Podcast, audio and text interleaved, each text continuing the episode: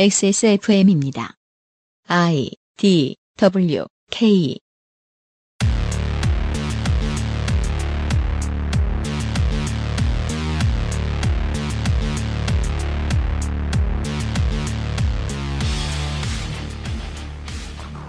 그 아실의 유승균 PD입니다. 미래에 대한 상상을 드러내는 작품들은 언젠가부터 그 자체로 정전이 돼요. 반복되고 또 반복됩니다. 조지 오웰의 1984가 1984년이 38년 지난 지금도 읽히는 이유죠. 작년에 30년 넘는 역사를 지닌 암울한 미래를 다룬 정전이 게임화되었고 유저들이 쓸만하도록 만드는 인고의 시간을 거쳤습니다. 2022년 XSFM Game of the Year CD 프로젝트의 사이버펑크 2077입니다.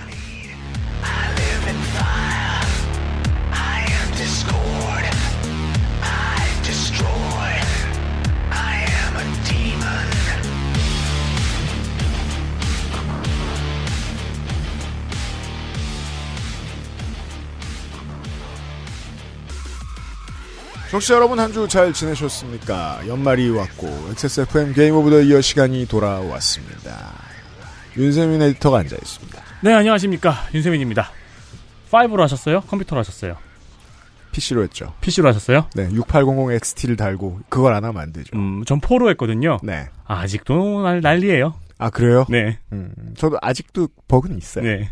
다만 그 버그 많은 게임을 열심히 하고 눈물 짓는 게이머들은 전 세계에 왜 이렇게 많은가? 그렇죠. 이것을 알아봐야 돼요.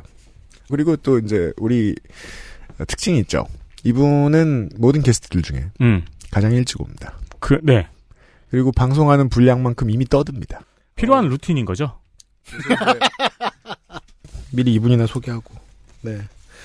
게임 시간이니까 오랜만에 이 얘기부터. 주변 단 사람한테 묻지고 나한테 물어. 16강전 월드컵 16강전을 보고 저한테 이런 걸 물어보는 분이 계셔서 설명을 해야 돼가지고. 롤은 e스포츠의 축구입니다. 네. e스포츠의 축구가 된 지 이제 몇 년 됐습니다. 10년 돼갑니다. 네. 그 사이에 페이커는 음. 이 종목의 펠레이자 마라도나였습니다. 네. 문제는 어떤 선수가 페이커의 킬 기록을 뛰어넘고 인기에 있어서도 어, 리그 2위쯤에 항상 위치해 있었고 굳이 이제 비교하자면 유격수나 뭐 어, 슈팅가드나 러닝백처럼 선수 수명이 되게 짧은 포지션 원딜러로서 20대 중반까지 최고의 위치를 고수한 선수가 있었습니다. 데프트 김혁규의 이름이 e스포츠를 넘어서 어, 온 대한민국 국민의 가슴 속에 들어온 게 프로 데뷔 10년 차인 올해 가을입니다. 중요한 것은 꺾이지 않는 마음이었죠. 지구인 중에 넘버 2쯤 되는 인물인데 자기랑 동갑인 동네 친구이자 고등학교 동기 동창이 지구인 원탑인 독특한 입장을 가진 인물입니다. 이 사람의 우승 기록이 적느냐? 아닙니다. MVP도 여러 번 했고 어, 농구의 득점왕이나 야구의 삼진왕에 해당하는 리그 최다 킬 기록은 앞으로도 한동안 데프트의 소유일 겁니다. 미리 말씀드리자면 중요한 건 꺾이지 않는 마음은 데프트가 한 말이 아닙니다. 그렇습니다. 실제로 한 말은 저희가 안 무너지면 충분히 이길 수 있을 것 같아요. 라는 평범한 코멘트였는데 이걸 국민일보 기자가 저 멋진 제목을 얹었던 겁니다. 다만 롤 팬들이 이 제목을 납득하고 감동받을 만큼 데프트에게 생애 첫 세계대회 우승을 안겨준 22 월드 챔피언십에서의 승리 행진은 아주 기적적이었습니다. 이 문장이 22년 한국 시리즈의 키움 히어로즈 관련 기사에 22년 카타르 월드컵의 한국 대표팀이 들고 있던 태극기에 적히면서 22년 한국의 문장이 됩니다. 친애하는 청취자 여러분, 중요한 건 꺾이지 않는 마음입니다. 하지만 XSFM Game of the Year는 어, 중꺾마가 아닙니다. 중경마. 중요한 건 이경혁 마음입니다. 음, 그렇죠. 이경혁 선정위원장을 모셨습니다. 예, 안녕하십니까. 선정위원장 이경혁입니다. CD 프로젝트가 아니라 CD 프로젝트 레드죠. CD 프로젝트 레드죠. 네. 어, 지적질을 하면서 광고를 듣겠습니다. 그것은 알기 싫다는 인생은 한방 원광 디지털대학교 한방 건강약선학과 면역과민 반응 개선에 도움을 줄 수도 있는 QBN 면역 밸런스 N. 음. 사이버펑크 2077의 등장인물들이 주로 이렇게 한방을 선호하죠. 그러다 골로 가죠. 음, 네. 하지만 인생은 한방입니다. 아, 그렇죠. 네. 그리고 면역 주사를 자주 안 맞으면 사이버펑크들은 죽어요. 계속 맞아야 되죠. 네. 여러분들은 면역 밸런스 N만 드셔도 됩니다. 용산의 아는 가게 컴스테이션. 음, 여기서 맞추셔가지고. ripperdoc이죠. 어, 근데 너무 비슷하다. 그, 그, 가게도 약간, 많이 다른 토마토만 토망고에서 도와주고 있습니다. XSFM입니다. 건강한 식탁이 주는 놀라움. 원광 디지털대학교 한방 건강약선학과에서 전통 식이 전문가를 육성합니다. 2022년 12월 1일 원광 디지털대학교 한방 건강약선학과에서 늦지 않음을 확인하세요. 주로 어떤 업무를 하십니까? 쓰시는 소프트웨어는 무엇입니까? 컴스테이션에 알려주십시오. 주식회사 컴스테이션. 어렸을 때 엄마가 큼직하게 썰어주던 토마토 하얀 설탕을 듬뿍 뿌려주기 전까진 먹지 않겠다고 칭얼댔지. 설탕은 몸에 좋지 않다고 실갱이하다 결국 못 이긴 척 뿌려주시던 크, 그 단맛과 상큼함의 조화. 내가 좋아하는 토마토는 바로 그 맛이거든. 당분 고민 없이 달달함은 300배. 엑세스몰에서 주문하고 산지에서 직접 받자. 꿀보다 더 진한 스테비아 토마토 토망고. 설탕 단맛의 300배! 스테비아 토마토, 토망고의 연말 깜짝 프로모션을 진행합니다. 행사 내용은 3만원 이상 구매 시 스테비아 방울토마토 500g을 증정드려요. 사이버펑크 2077의 주요 소재죠. 바이오 엔지니어링. 그렇습니다. 기간은 12월 15일부터 12월 17일 아주 짧습니다.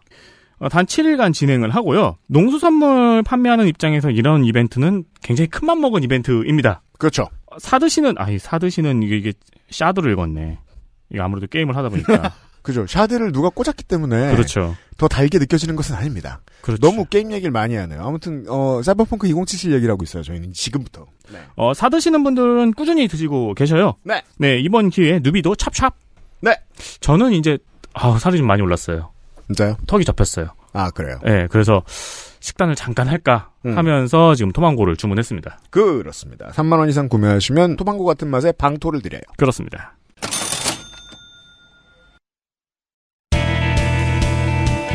뉴스 라운드업 History in the making. 이번 주 월요일에 나온 어떤 기사를 보시겠습니다. 제목 조선 일본인 노동 조건 같았다.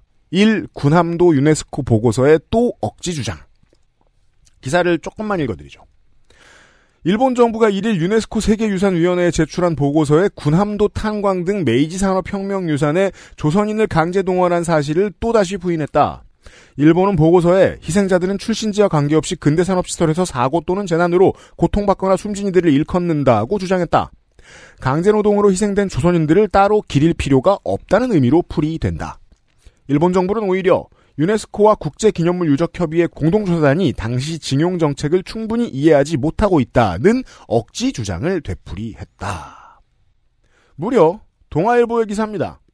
평생을 바쳐서 이 문제의 심각성을 빨리 해결해. 아니 아니 아니 지금 마- 하시는 말씀 뭐냐면은 네. 대본에 없는 말을 왜 하시느냐 아, 원래 하십니다.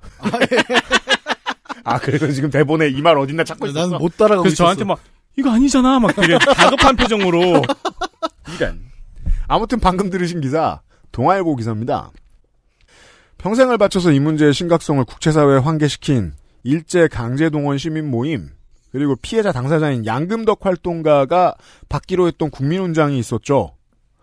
이런 일본의 전쟁 범죄 책임에 피해 한 세기를 맞서 싸운 시민에 대해서 국가적 차원에서 감사 인사를 하는 의미가 있었습니다. 이걸 외교부가 방해했다고 하니 여전히 일부 한국 시민들은 일본 외무성이 방해했나 보다 하실 겁니다. 이와 관련해서 정리를 잘한 기사를 추천해드리죠. 2010년 8월에 나온 주간동화 750호 박혜림 기자의 기사 나고야 소녀들의 미쓰비시 사죄하라입니다. 뉴스 라운드업입니다. 이란의 사태가 갈수록 심해지고 있습니다. 네. 어, 검찰총장 종합입니다. 검찰총장이 그 도덕 경찰의 시- 폐지를 시사하는 발언을 했었죠. 음. 그러면서 사태가 다소 수그러드나 싶었는데 네. 이란 국영 TV에서는 도덕 경찰이 폐지되는 건 사실이 아니라고 밝혔습니다. 네. 외신들은 이란이 도덕 경찰의 이름만 바꿔서 시위 열기를 누그러뜨리려는 꼼수를 부리려 한다고 지적했습니다. 그렇고요. 이란 시위는 계속 확산이 되고 커지고 있습니다. 네. 어, 지금은 경제활동 파업이라는 형태까지 확산이 되고 있는데요. 이슬람권에서 흑인이 흔히 보기 힘든 노동자 총파업입니다. 맞습니다. 가게들도 문을 닫고요. 운전기사들도 파업을 하고 대학생들도 수업을 보이콧하고 있습니다. 약간 우리 입장에서는 익숙한 장면이죠. 문제는 이란 정부의 대처가 점점 도를 넘고 있다는 건데요. 시위에 참가한 사람들을 죽이고 있습니다. 축구 선수 아미르 나스르 아자다니에게도 사형을 선고했고요. 레슬링 선수인 마지드 레자 라나바드는 도심 한복판에서 크레인에 매달려서 공개적으로 고통스럽게 교수형이 집행됐습니다. 네. 톱뉴스입니다. 지금 에디터가 전해드린 얘기 중에서 이상한 얘기가 이거죠. 축구 선수가 방금 귀국했는데 재판 결정이 났다고요? 음. 그렇습니다. 지금 이 나라가. 국민적 저항을 정부가 더 이상 내리누르지 못하겠다는 거는 지금 이 정도 외신만 뒤져봐도 아실 수 있을 겁니다. 그런데 지금 제가 보기에는 라흐바르가 더 밀어붙일 의지가 있습니다. 네. 이게 정치 전략. 유화책이랑 강경책을 함께 쓰는데 국민적인 저항의 단계에서 유화책과 강경책을 함께 쓴다는 건 그냥 강경책을 쓴다는 뜻입니다. 보통 유화책은 거짓말입니다. 윤석열의 추모 및 사과 발언, 그리고 권성동의 유가족 모임 종북 발언의 세트 같은 겁니다. 둘 중에 뭐가 진심이죠? 이해하실 수 있을 거라고 봅니다. 이란 검찰총장이 도덕경찰 폐지 시사 발언을 했대요. 이게 실제로 유의미하게 시위를 줄였다는 보도가 있습니다. 며칠간 간을 보죠. 하지만 같은 시기에 히잡 시위에 참여한 남성 시민을 공개 처형했습니다. 네. 그리고 모자이크 없이 생중계한 탓도 있을 수 있는 겁니다. 공개 처형이 이제 교수형이라고 한다면은 보통 이렇게 떨어뜨려서 고통 없이 한 번에 음. 근데 이 공개 처형 같은 경우에는 십자가형처럼 그냥 매달아 놓는 형태로 일부러 고통스럽게 죽이죠. 검찰총장의 유화적인 발언으로 간을 보다가 저항이 단 며칠이라도 잠잠해지는 것 같으니 만을 뒤집는 수순으로 보는 게 자연스러운 해석입니다. 안전운 임제 일몰 연장을 약속했다가 파업이 종료되니까 약속한 것마저 빼앗아 간다고 하지 않습니까? 그건 그냥 계속 강경한 겁니다.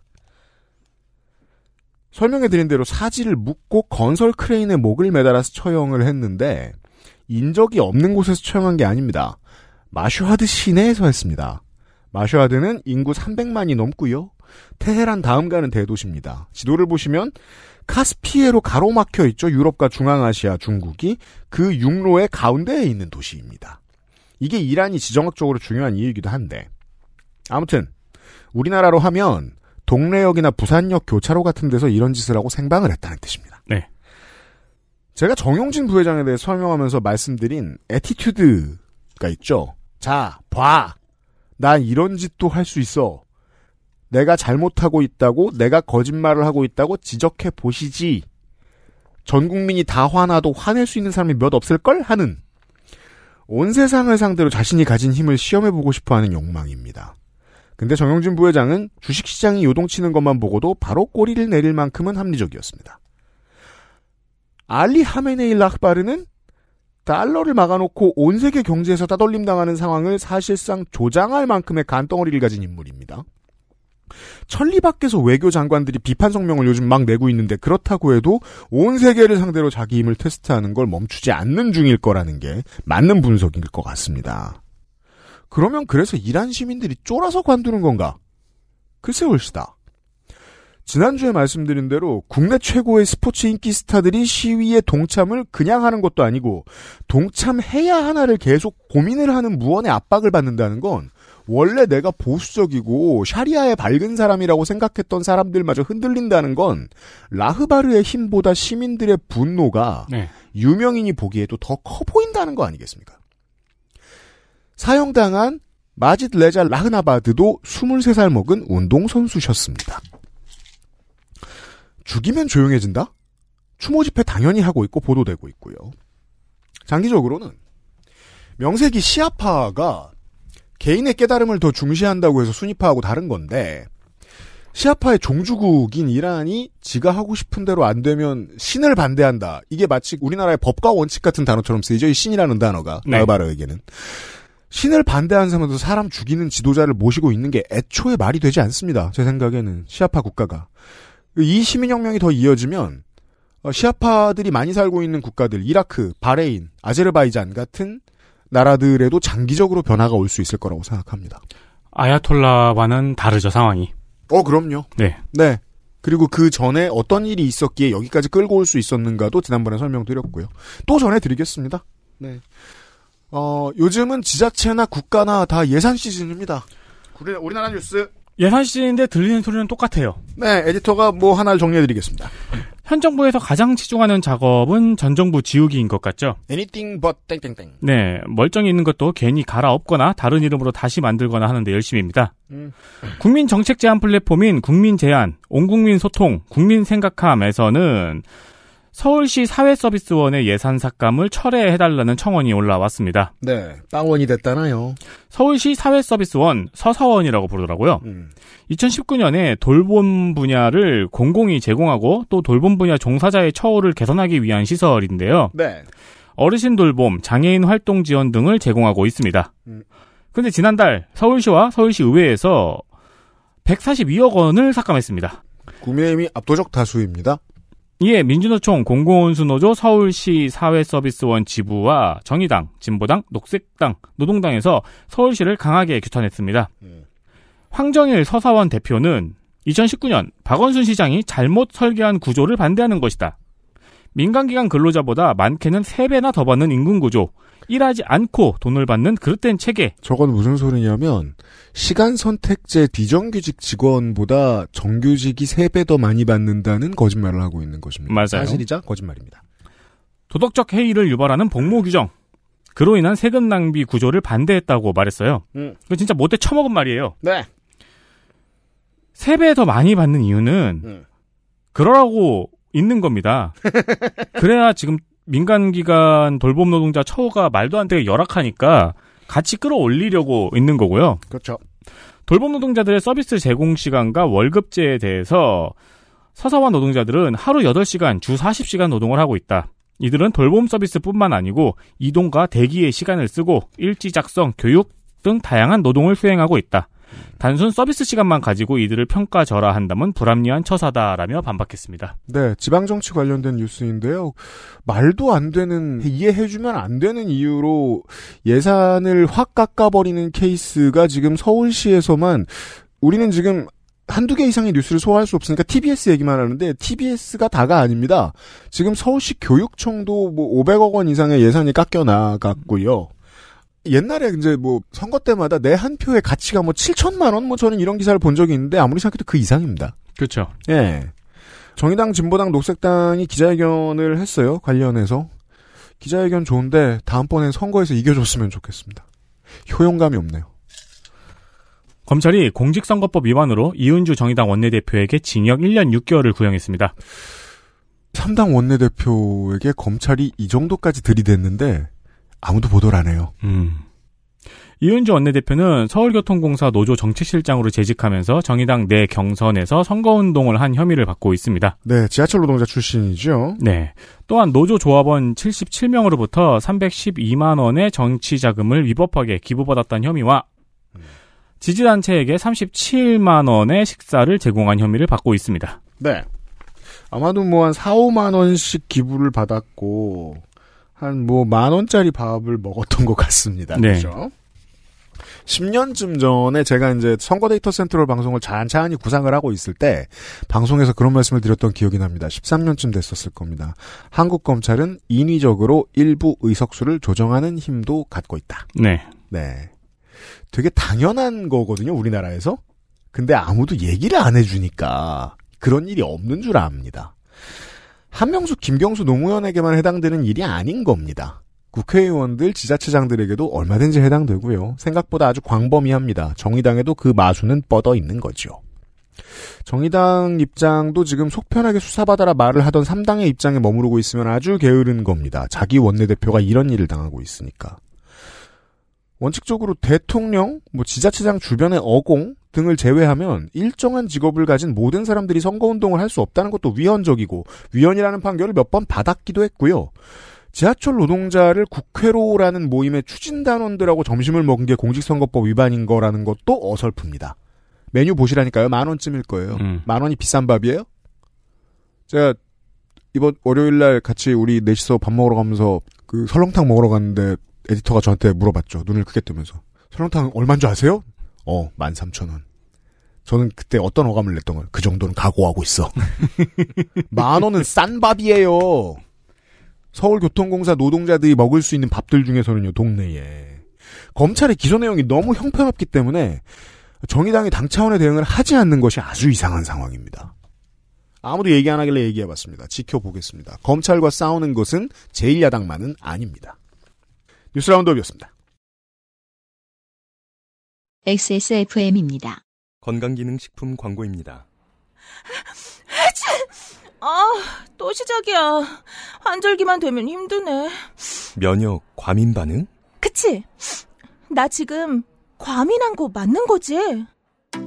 자, 이거 먹어봐. 면역은 밸런스를 잘 맞춰줘야 되거든. 기억해. 면역 밸런스. 아무렇지 않은 하루, 큐비엔 면역 밸런스 N 다래 추출물. 제조원 주식회사 극동 H팜, 유통판매원 주식회사 헬릭스미스. 인생은 한방. 전통과 현대를 융합한 체계적인 교과 과정. 최고의 교수진과 함께하는 정규 수업과 오프라인 연계를 통한 심화학습. 다양한 자격증 취득과 창업 및 취업까지.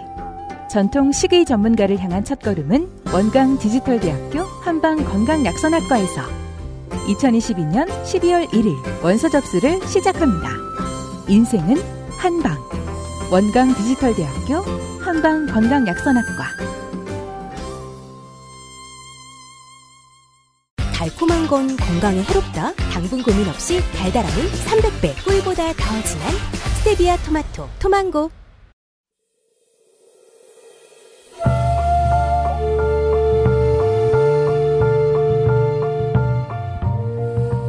양서를 만나는 시간. 학회 문학관.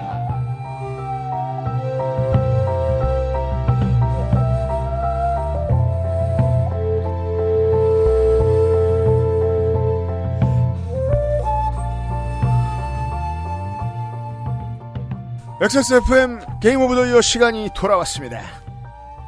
중경마에 의해서 선정위원장 마음대로 정했지만 저는 저대로 해야 할 일이 있으니까 보통 올해의 미디어들이 선정해 놓고 있는 22년의 Game of the Year 후보작들이 이런 게 있다는 말씀을 대충 드리고 지나가겠습니다. 예.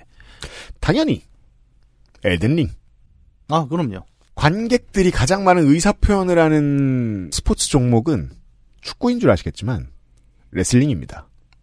아, 이게 90년대 시청률 전쟁할 때의 그 버릇들이 이제 생겨가지고 그 전통이 이어져서 다들 뭘 써가져오죠. 왜냐하면 TV에 가장 잘 잡히는 관객들이니까. 여름에 TV를 보다가 한참 웃었어요. 레슬링인데.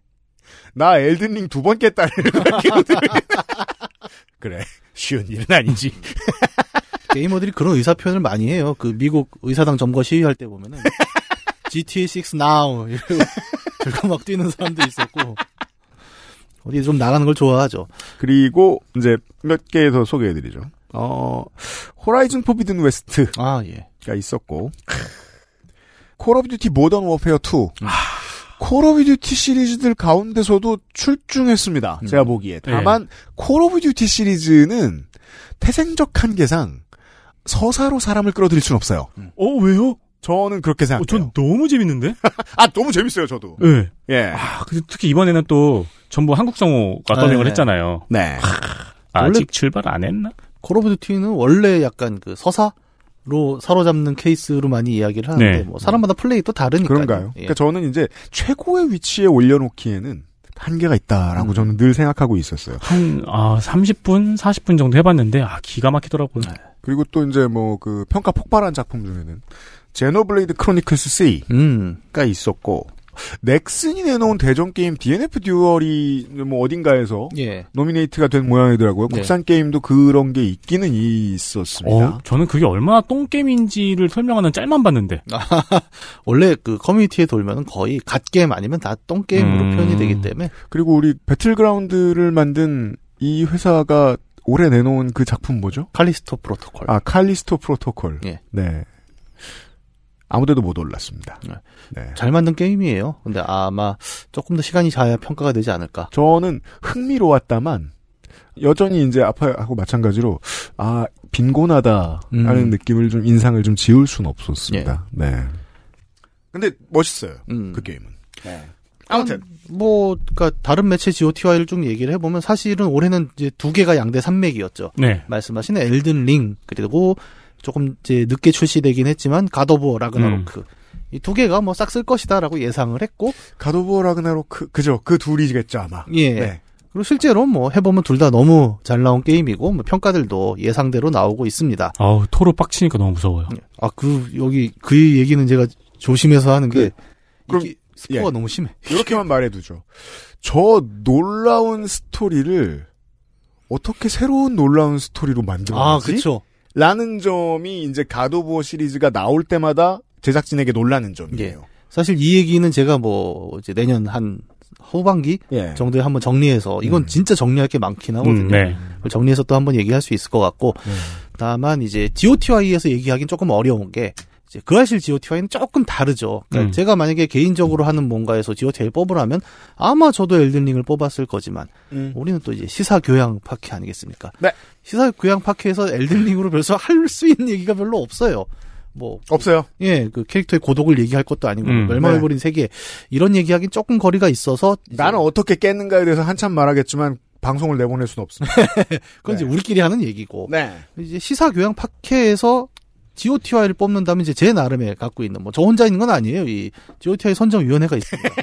위원회 있어요. 예. 있어요. 네. 옛날에 그 기억하세요? 2000년대 보면 그 강호동 씨 나와서 막 예능하고 이럴 때 보면 음. 그 재밌는 널이 할때 그 게임 설명하잖아요. 게임 위원회가 있다고. 예, 예. 백명의 게임 박스가 뭐였어? 그러니까 하는 거 있잖아요.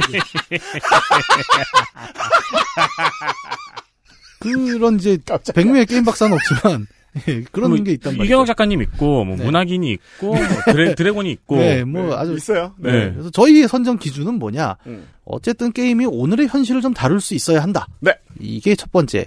그 다음에 동시대 한국어권의 사용자들이 포괄적으로 납득할 수 있는 내용을 다루면 음. 좋다. 이제 그런 의미에서 저희는 좀 선정을 하고 있고, 그래서 저희는 이제 실제 출시는 작년에 됐지만, 음. 사이버펑크 2077을 가져온 이유는, 어, 작년에 나왔을 때, 제 컴퓨터로도 잘 실행이 안 됐습니다. 작년 기준이었는데 제가 알기로 이경영 문학인의 대탑은 1080 네, 맞아요. TI입니다. 네. 안 돌아가면 안 돼요. 예. 예, 네. 슬라이로 두 개를 꽂아놨는데, 그게 안 돌면 네, 그러니까 있죠. 심지어 두 개고 예. 제가 알기로 그냥 FHD 모니터 씁니다. 네. 그러니까 음. 초저사양인 거죠. 음. 초 초고급 그래픽 카드를 가지고 네. 거기서 안 돌아가면 망한 거예요. 그러니까 제가 4K를 안 간 이유가 그거거든요. 아 그래요. 예, 그러니까 4K를 가면 프레임 drop이 있어요, 음. 기본적으로. 그래서 일부러 안 가는 건데, 내 컴퓨터에서 구현이 잘 안 된다는 건, 아, 이거는 대중적으로 문제가 있다. 그리고 사실상 콘솔에선 거의 돌아가질 않았어요. 초창기예요. 예. 네. 그 저희가 환불을 했죠. 네. 소니에서. 오늘 내일 방송을 들으시고 이제 이걸 처음으로 플레이해 보실 분들을 위해 말씀드리면 아직도 버그는 있습니다. 네. 다만 대단히 방해를 받진 않습니다.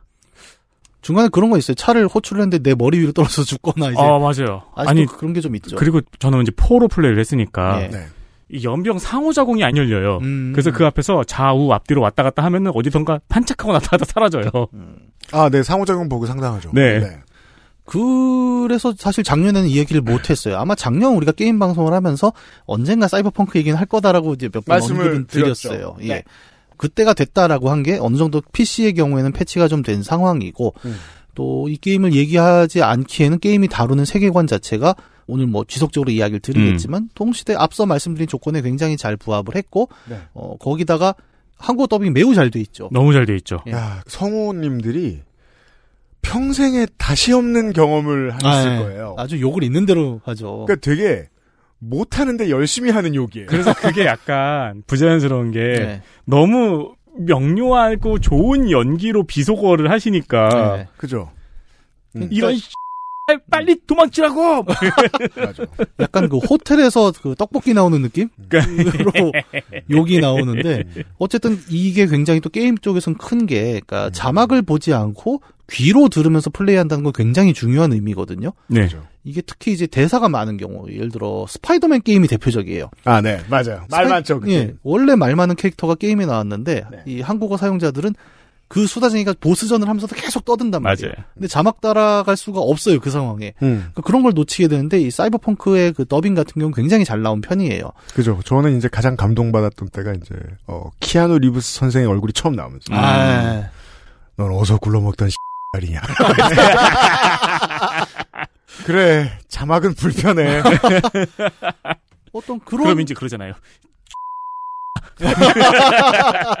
아 오늘이 역사상 삑 삑이 가장 많은 날이네요. 아, 그러게. 근데 원본 자체가 그러니까 그렇죠. 참, 예, 저희도 살리기가 쉽지가 않은데 네. 이제 그래서 이제 2077 얘기를 올해는 할 때가 됐다라고 했는데 마침 올해 중반에 애니메이션이 하나 나왔습니다. 어, 네. 넷플릭스로 사이버펑크를 기반으로 한 Edgerunner라는 애니메이션이 나왔는데 사이버펑크 Edgerunner 네. 넷플릭스에서 보실 수 있고요. 제가 그걸 보고 펑펑 울었어요.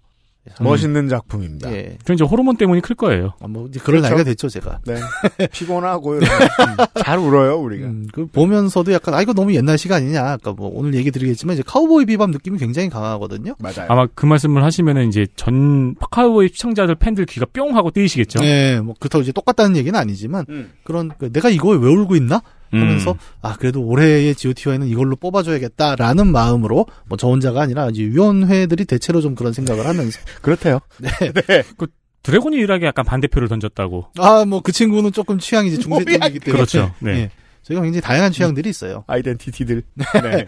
그래서 2022 GOTY는 사이버펑크 2077입니다. 네.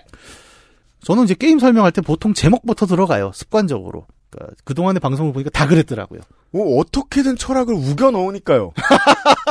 왜냐하면 제작사 입장에서도 예. 한국 게임사에 없는 관례다 보니까 한국 음. 게임사들은 일단 제목을 던진 다음에 그 다음에 의미를 집어넣거든요. 예. 반대죠. 원래 그게 정석이고. 예. 어떻게 보면은 이 사이버펑크라는 이름은 장르 이름이잖아요, 사실 우리가. 네. 근데 야 사이버펑크라는 장르 이름을 자기 제목에 붙였다는 건 일종의 자부심이기도 그렇죠. 해요. 그럼 어느 정도 잘 나왔길래 도대체 음. 제목을 사이버펑크라고 붙였나? 음. 그럼 그걸 이해하기 위해선 사실 사이버펑크가 뭔가를 좀 더 먼저 짚고 가야 됩니다. 네. 사이버펑크는 쉽게 말해 사이버 플러스 펑크죠. 음. 그러면 이제 사이버는 대충 아시니까 좀 뒤에 설명하고 음. 펑크 얘기를 먼저 좀 해봅시다. 네. 펑크는 이제 우리말로는 애매한 게 좀 있죠. 펑크와 펑크가 있죠. 네. 펑, 펑크. 예, 펑키 비트의 신나는 댄스 네. 노래하는 창렬이가 아니라 여기서 이제 사용하는 펑크는 P-U-N-K 음. 그 펑크입니다. 네. 펑크는 좀 더 음악 음악이고 펑크는 사상, 계층 등을 포함하고 있습니다. 예.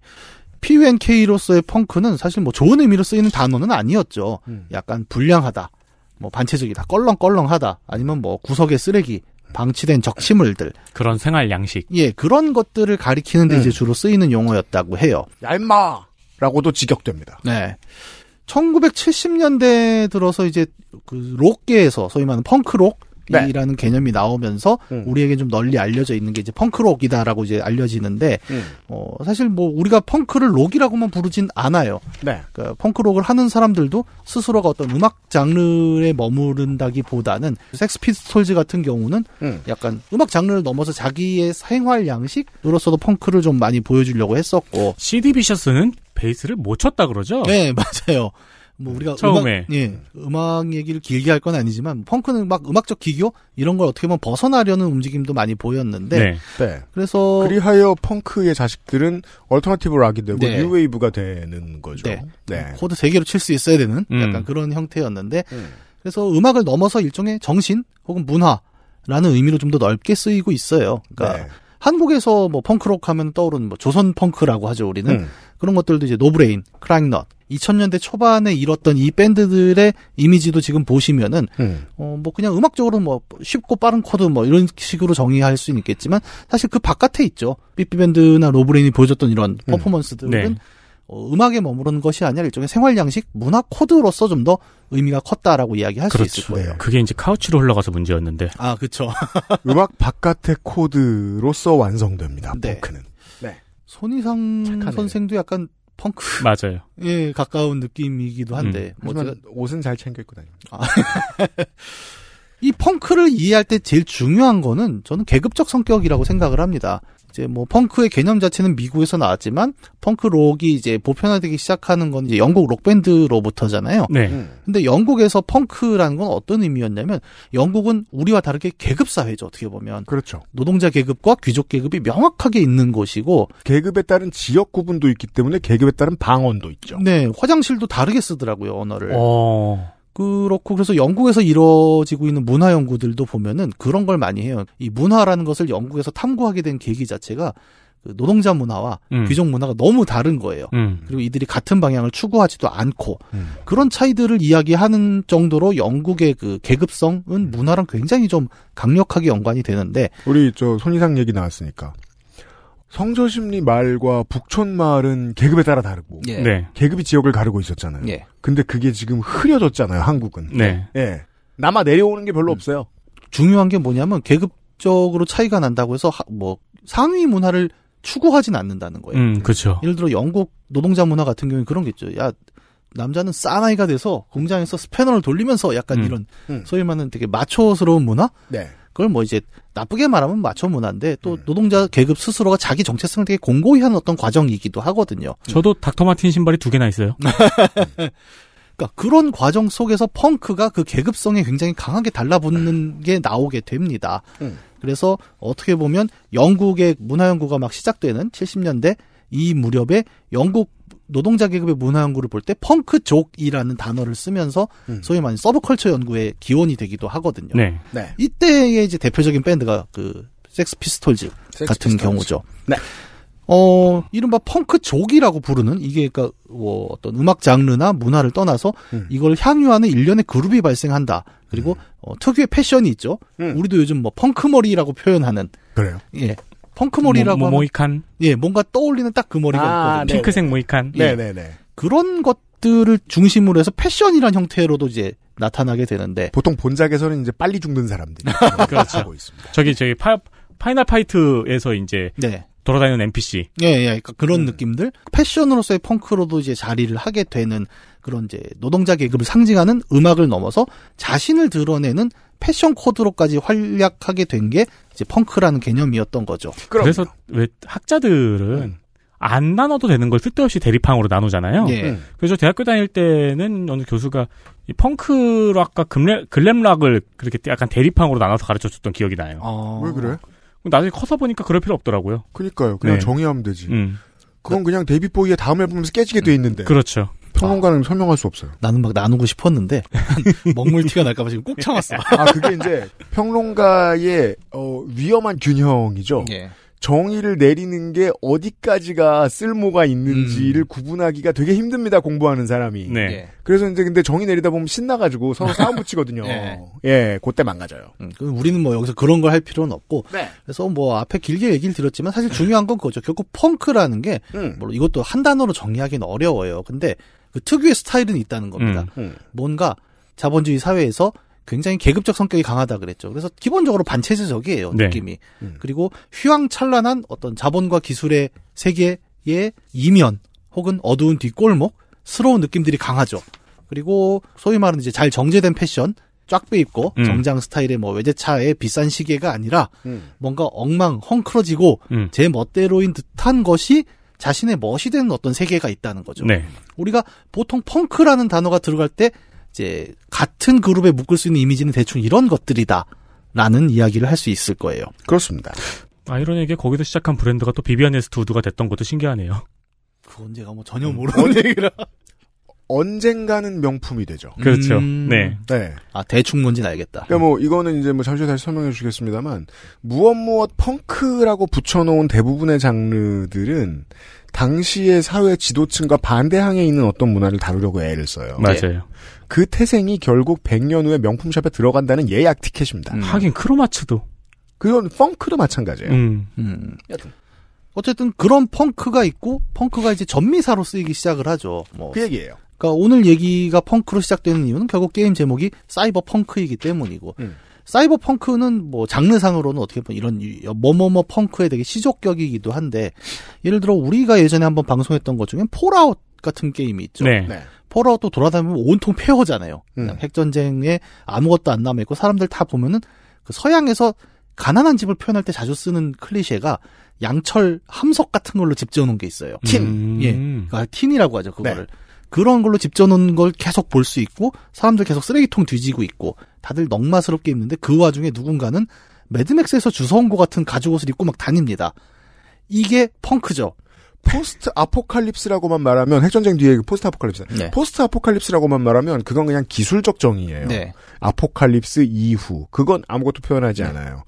어떠한 생활 양식을 상상해서 내보내는 음. 이런 걸 이제 폴아웃 같은 경우에 예. atomic punk라고 그렇죠. 그 폴아웃 세계관 보면은 자동차에도 원자력 엔진이 달려 있잖아요. 그 이제 그걸 atomic punk라고 하는 거예요. 그 원자 시대에 만약에 일반적인 컨텐츠라면 원자력 기술로 더 나아가는 인류의 기술적 진보 혹은 그로부터 나온 어떤 성취를 이야기하겠지만 atomic punk로서의 폴아웃은 뭐냐면 그 성취 반대편에 있는 어두운 얘기를 다룬단 말이죠. 음. 그죠. 그래서 atomic punk인 거죠. 음. 그러니까 비슷한 개념들을 우리는 많이 봤어요. 애니메이션이나 영화에서 스팀 펑크도 마찬가지죠. 스팀펑크. 예, 이건 이제 증기기관 시절을 배경으로 하잖아요. 말 아. 너무 좋아해요. 예, 그 특유의 막 기계가 철컹철컹 하는 느낌이 있는데 거기도 잘 보면 되게 펑크라고 할 때는 그 기술이 보여주는 빛나는 진보보다 음. 그 기계 속에서 노동자 계급이 뭐 싸우거나 음. 자기들끼리 갈등을 일으키는 얘기를 주로 다룬단 말이죠. 맞습니다. 그래서 펑크라는 이야기는 굉장히 계급적입니다. 기본적으로. 음. 그리고 그런 것들 중에 어떻게 보면 굉장히 시기적으로 원조격에 가까운 것이 사이버 펑크다 라고 이야기를 할 수 있을 거예요. 아토믹 펑크나 어, 스팀펑크는 사이버 펑크의 자식들입니다. 그렇죠. 변종들입니다. 예. 어떻게 보면 어, 연대기상으로 놓으면은 사이버 펑크가 제일 마지막이잖아요. 스팀, 아톰 뭐 이러면. 그렇죠, 그렇죠. 근데 어, 가장 먼저 나온 아이디어긴 하다는 거죠. 음. 음, 그러면- 그, 그 되게 중요한 얘기를 지금 미리 할 수 있게 돼서 좋네요. 이제 사이버 펑크가 등장하면서 창작을 하는 작가들이 생각했던 것은 간단합니다. 우리가 죽어서도 못 볼 먼 미래를 상상해 보자. 거기에 어떤 이면이 있을지를 생각해 보자. 음, 그래서 사이버펑크를 내놨어요. 예. 이게 데이트를 합니다. 음. SF 팬들은 세상에 원래 정말 많으니까요. 음. 그리고 이걸 본 후대의 창작자들이 생각해봤어요. 아, 이게 이제 고전이잖아요. 예. 1930년에 2030년을 생각한 어떤 작품이 막 고전이 됐어요. 오, 그래. 이게 이제 고전이 됐지? 그러면 1700년에 1890년을 상상한 작품이 있다면 어떨까? 음, 라고 사- 만들어 놓은 게 스팀펑크죠. 그렇죠. 사이버펑크의 자식일 수밖에 없습니다. 네. 이렇게 이제 펑크 얘기를 한참 했고 네, 사이버 그래요. 펑크 얘기로 넘어갈 때 음. 그러면 사이버는 뭐냐를 또 한번 짚고 넘어가야겠죠. 아, 그래요. 예. 네. 사이버는 예, 원래 말은 사이버네틱스죠. 사이버니틱. 거기서부터 가요. 아 너무 깊게 갔나? 할 말이 이때잖아. 네. 짧게 네. 짧게 합시다. 네. 이제 원래는 수학 에서 나온 개념이죠. 수학공학 쪽에서 이제 노버트 위너라는 학자가 자기가 새로운 학문을 하나 주창을 하는데 그 학문의 이름이 사이버네틱스였습니다. 음. 이걸 아주 쉽게 풀면 대충 이런 내용이에요. 이해할 수 있나 봅시다. 예. 시스템 안에 두 종류의 변화값이 있는 거예요, 수학적으로. 음. 하나는 뭐냐? 그 통제가 불가능한 값이에요. 음. 그냥 말 그대로 그 자지 멋대로 흘러가는 값. 음. 근데 다른 하나는 인간이 통제가 가능한 값이죠. 음, 스도쿠. 이걸 함수로 제 머릿속에 아는 건 그런 것뿐. 그러니까 함수로 생각하면 그래요. 입력값과 출력값이 있는 거죠. 음. 출력값은 우리가 컨트롤 못하지만 음. 어때요? 입력값을 바꾸면 출력값이 변화하지 않습니까? 음. 그렇죠. 그러면 세상에 이 두 가지 값으로 있다고 할 때 사이버네틱스란 뭐냐? 이 시스템을 이해해서 다시 말해 아주 쉽게는 그 함수를 이해해서 이 세계를 좀 더 바람직한 방향으로 만들기 위해선 값을 어떻게 통제해야 하는가를 연구하는 학문이다. 요즘 쓰이는 거하고는 영 다른 정의죠. 아, 그렇죠. 근데 지금도 저는 수학자는 아니지만 이제 수학에서는 사이버네틱스를 그런 개념으로 쓴다고 해요. 그렇겠죠, 공부한 양반들은. 예. 네. 이제 거기서부터 시작된 게 사이버네틱스라는 용어가 처음 나오는데 1948년이었네요. 네. 음. 이 학자가 이 이름을 붙일 때는 원래는 이제 그리스어의 kybernetes 라는 용어에서 가져왔다고 해요. kybernetes. 예, 이거는 우리말로 하면 키잡이. 키잡이. 예, 음. 배에서 키- 조타수. 예, 방향을 이제 설정하는 역할을 하는 이제 키잡이를 이제 kybernetes라고 네. 하는데 음. 이게 사이버네틱스라는 말의 어원이라고 하죠. 음. 그래서 사이버네틱스를 다시 생각해보면 그거예요. 그러니까 정보의 흐름을 조정하는 역할로서 음. 그러니까 그 드라군의 사거리를 늘리는 게 중요한 게 아니라 사이버네틱스 코어. 네. 원래는 정보의 흐름을 조정하는 역할로서의 의미였다는 거죠. 아, 그렇죠. 불규칙적으로 보이는 바람과 해류와 파도를 조종한다. 예, 그러면서 이제 사거리가 늘어나긴 하는데. 네. 그렇죠. 네. 뭐 벙커 그건- 벙커보다 1 길죠. 그렇죠. 그렇지만 우리가 지금 쓰고 있는 사이버라는 이야기는 이 개념은 아니에요, 지금. 근데. 사실 이 수학자가 그 개념으로 쓰진 않았겠지만 지나고 보면은 개념이 아예 없진 않네요. 정보의 흐름을 통제한다는. 예, 그 얘기가 오늘 이제 뒷부분에도 좀 나올 건데. 네. 사실 그 얘기까지 가기 위해서는 우리는 어 김창완의 명곡이 있죠. 그 기타로 오토바이를 타자. 오토바이를 타자. 오토바이가 아니죠. 들어보면. 오토바이죠. 바이크 안 돼요. 네, 오토바이를 타야 되는데 네. 이 노래 후렴구에 보면 보이는 대로 들리는 대로 상상한 대로 사이버라고 음. 합니다. 이게 무슨 그러니까 앞서 얘기한 사이버네틱스의 정의와는 되게 달라요. 결과값을 통제하겠다는 의지죠. 마치 키오스크를 도와드리려고 이렇게 네. 할아버님이 계셔서 도와드릴까요? 그러니까 할아버지가 아유 사이버 세상은 모르겠어. 아 맞아요, 맞아요. 그런 느낌이에요. 네. 그리고 이제 저희 같은 세대 중년 이제 2000년대라는 세기 말에서 21세기 초를 겪은 세대에게 사이버라는 건 굉장히 다른 의미인 게 맞아요. 이런 거예요. 그러니까 프로게이머 김동수가 음. 그 외계인 옷을 입고 제자리에서 뱅글뱅글 도는 겁니다. 그렇죠. 예. 뭔가 반짝반짝한 옷이나 그때 또 은색 화장 엄청 유행했죠. 맞아요.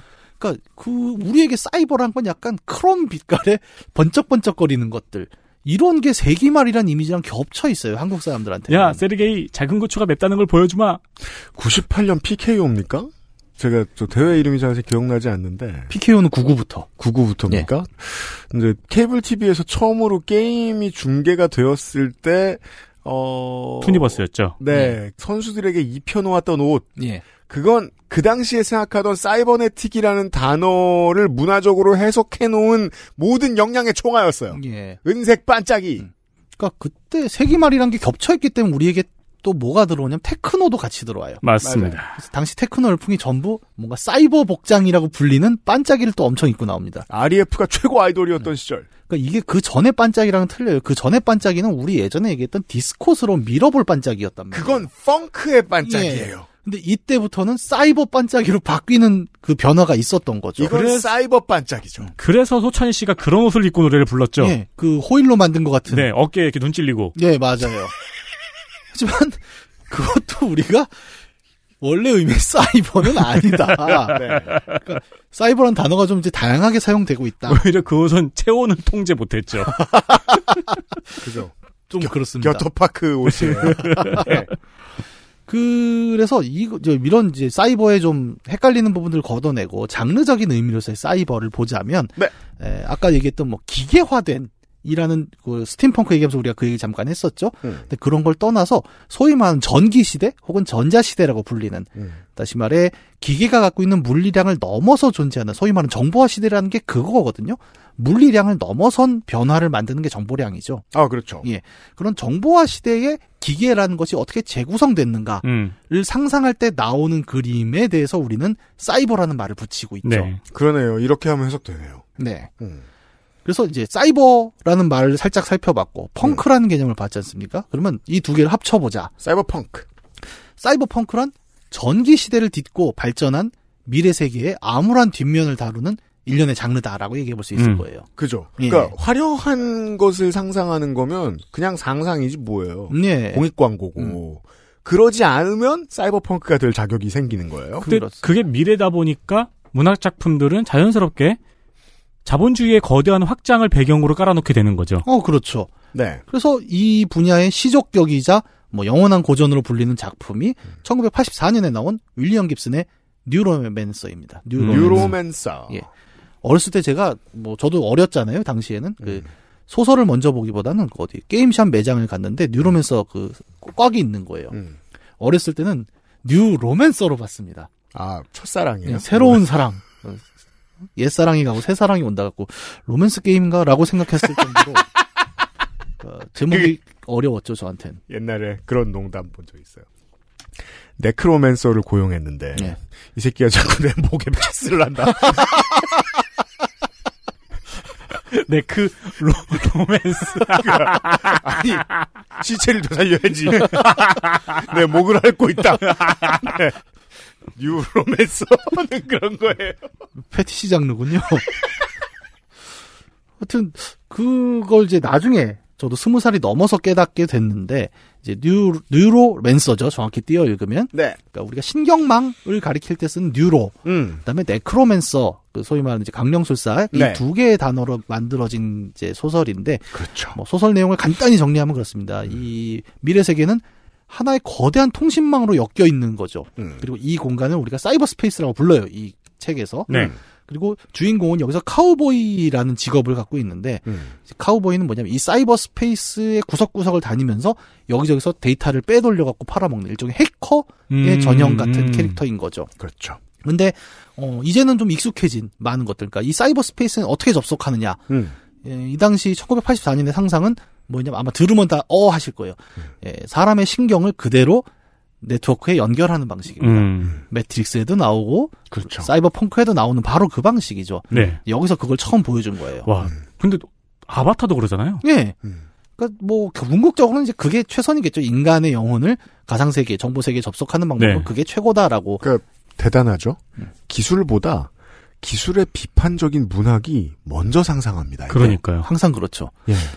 그래서 이 시스템 속에서 살아가는 주인공은 어떤 사람이냐면 아까 얘기한 대로 해커죠 일종의. 음. 그래서 항상 데이터를 빼돌리는데 한 번은 그 의뢰인 몰래 빼돌린 데이터를 딴 데다 팔아먹다 걸려요. 음. 그럼 보통 이럴 때는 또 암흑가에서는 징벌을 때리지 않습니까? 네. 그래서 사람의 접속 포트가 되는 신경을 찢어버립니다. 음. 그래서 다시는 이제 사이버 스페이스에 접속할 수 없게 어. 일종의 폐기가 된 거죠.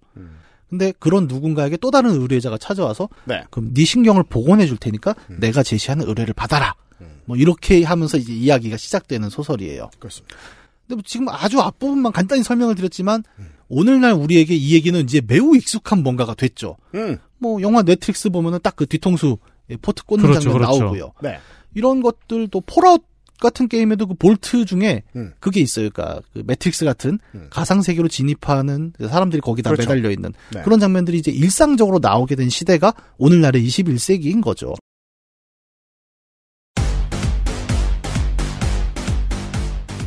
어, 그래서 용어들도 네. 카우보이도 그렇고 우리가 네. 좋아하는 비밥도 그렇고 예. 뭐 아이스라든가 신경망을 지진다라는 용어들도 다 여기서 여기서 나 나온 거고 어떻게 보면 이 게임의 제목이 사이버 펑크라는 건 사실상 뭐 게임 스토리를 설명하면 거의 비슷한 부분도 많아요. 아 오마주라고 할 수 있을 만큼 그러니까 이 하나의 그 1984년에 구축된 전범으로서의 이 뉴로맨서를 어, 조금 더 발전된 기술, 발전된 미디어를 통해서 다시 재해석하고 재구현해낸 작품이다라고 볼 수 있는 음. 중요한 근거가 되는 거죠. 그러네요. 네. 우리 이제 연말 문학 시간에 이 작품이 나오면서 이제 가장 중요하게 말씀드려야 되는 게 요거입니다. 이제 소개 중에서는 미래 암울함을 다루는 장르가 있고 그 장르의 정전의 문법을 잠시 후에 광고 뒤에 또 소개해 주시겠지만 문학이 먼저 창조를 했고 그러니까 글줄이 먼저 창조를 했고 보드 게임이 그걸 받아서 확장시킨 게 있고 이들이 만들어 놓은 문법을 그대로 지킨 블록버스터 게임이 나온 겁니다. 네, 맞습니다. 네.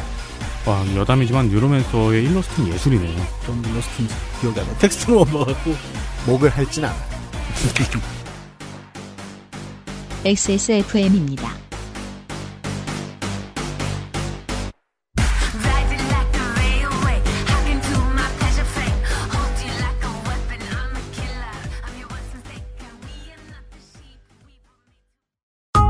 스포츠카처럼 강력한 사양의 high-end급 PC. 고가의 장비들을 내 손으로 조립하는 일, 시간과 열정, 꼼꼼함과 치밀함이 필요합니다. 초보라면 부작용으로 몸은 관절염을 얻거나 쿨러는 물이 새게 될 수도 있습니다. 컴스테이션을 고민해 주십시오. 이달의 PC로도 커스텀 사양으로도 빠르고 견고하게 만들어 드립니다. XS몰과 010-8279-5568 컴스테이션을 만나보세요. 주식회사 컴스테이션 생체 이용률이 높은 rTG 오메가3 혈행 건강엔 큐비엔 제조원 주식회사 한국 CNS팜 유통판매원 주식회사 헬릭스미스 광고를 좀 하겠습니다. 긴장하십시오. 모자가 나옵니다. XSFM 가먼츠. 12월 17일 오전 11시에 모자가 출시가 됩니다. Game of the Year 선정 위원장이 한번 써봤습니다. 그렇습니다. 어, 기본적으로 핏감이 크네요. 약간. 그걸 준비했어요. 네. 제일 큰 걸 쓴 거 아니에요? 아니요. 저 엑스라지 썼는데 아, 네. 헐렁해서 뱅뱅 돌더라. 그게 이제 길이가 문학인이 뒤에 머리가 작아요. 길이가 뒤에가 snapback이니까 조절이 가능한데 깊습니다 모자가. 아, 맞아요. 쏙 네. 들어가. 네. 깊어요. 눈썹까지 가릴 수 있어요. 네. 잘 안 빠져요. 어, 컬러는 두 종. 블랙과 그리고 블랙 아이보리가 있습니다. 그렇습니다. 스타일도 두 종입니다. 음. flat visor와 round visor. 그러니까 이제 평챙과 네. 곡챙이 있습니다. 이장님 챙과 그렇습니다. 보통 챙이 있습니다. 맞습니다. 사이즈는 3종. S에서 M, L, X라지, 휴즈 네. 사이즈가 있습니다. 세 가지 사이즈가 어, 있습니다. 아침에 이제 유명상 PD와 제가 이 샘플을 열어보고 음. 그런 대화를 나눴어요. 드디어 음. 무난한 디자인이 나왔다. 그렇죠. 개 무난합니다. 가장 무난하고 가장 세련된 스탠다드 디자인입니다. 음. XSFM의 최초 의류 이후에 가장 무난한 디자인이 나왔습니다. 맞습니다. 네. 그냥 검은색에 하얀색 로고가 박혀 있고 음. 또 앞판에 두 패널만 아이보리색에 하얀색 로고가 박혀 있습니다. 네. 겨울 되면 머리도 추워요. 네, 요거에다가 noise cancelling 헤드폰을 쓰면 겨울은 끝입니다. 맞습니다. 네. 네. 머리도 추워서 넉넉한 사이즈 최고의 소재를 차용한 모자를 착용해서 머리를 지키세요. XS몰에서 이번 주 토요일에 만나실 수 있습니다. 그렇습니다.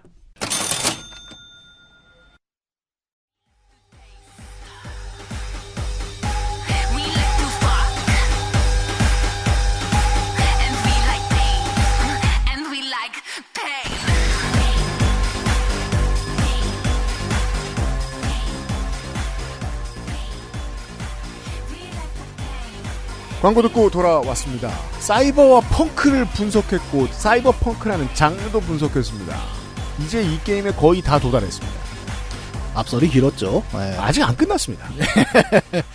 어, 이 게임을 얘기하기 전에 또 하나의 게임을 얘기해야 되는 게 이제 TRPG죠. 네. 뭐? 예, 이따금씩 제가 말씀을 드리지만 이제 와- 현대 많은 디지털 게임들은 TRPG, 소위 말하는 tabletop role-playing 게임을 베이스로 해요.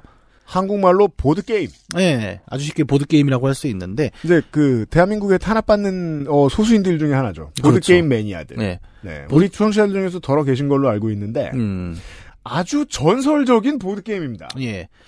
이 게임이 처음에 나온 게 1988년이에요. 1988년 예. 사이버펑크라는 TRPG가 나온 게. 사이버펑크 2020. 네.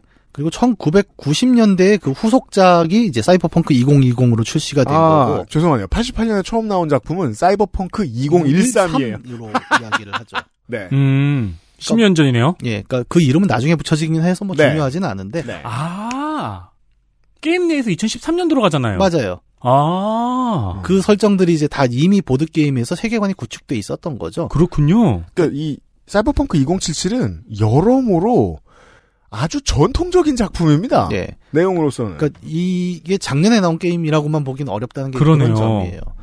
TRPG 뭐 잘 모르시는 분들이 워낙 많으니까 설명을 드리면 룰북이라는 게 있어요. 네. 룰북. 이 게임을 하기 위해서 룰- 역할극을 해야 되거든요. 음. 근데 역할극을 하려면 상황이나 배경을 알아야 되지 않습니까? 음. 그래서 룰북에는 뭐가 제일 두껍게 써 있냐면 이 세계는 어떻게 구성되어 있고 뭐가 있느냐가 그냥 매뉴얼처럼 적혀 있습니다. 음. 근데 그걸 읽다 보면 재밌어요. 왜? 음. 이 세계에 대한 모든 지식이 다 들어 있으니까. 네. 그러니까 그런 것들이 적혀 있는 걸 베이스로 하고 있기 때문에 이걸 컴퓨터 게임으로 만들기가 상대적으로 쉬운 거죠. 왜? 세계관이 이미 구축돼 있으니까. 그래서 이제 그 세계관을 그대로 가져온 게 어, 작년에 나왔던 사이버펑크 2077이라는 게임인 거죠. 우리가 이 얘기를 드디어 하게 되네요. 종이 문학과 비디오 게임의 접점 사이에 왜 TRPG가 계속 있는가?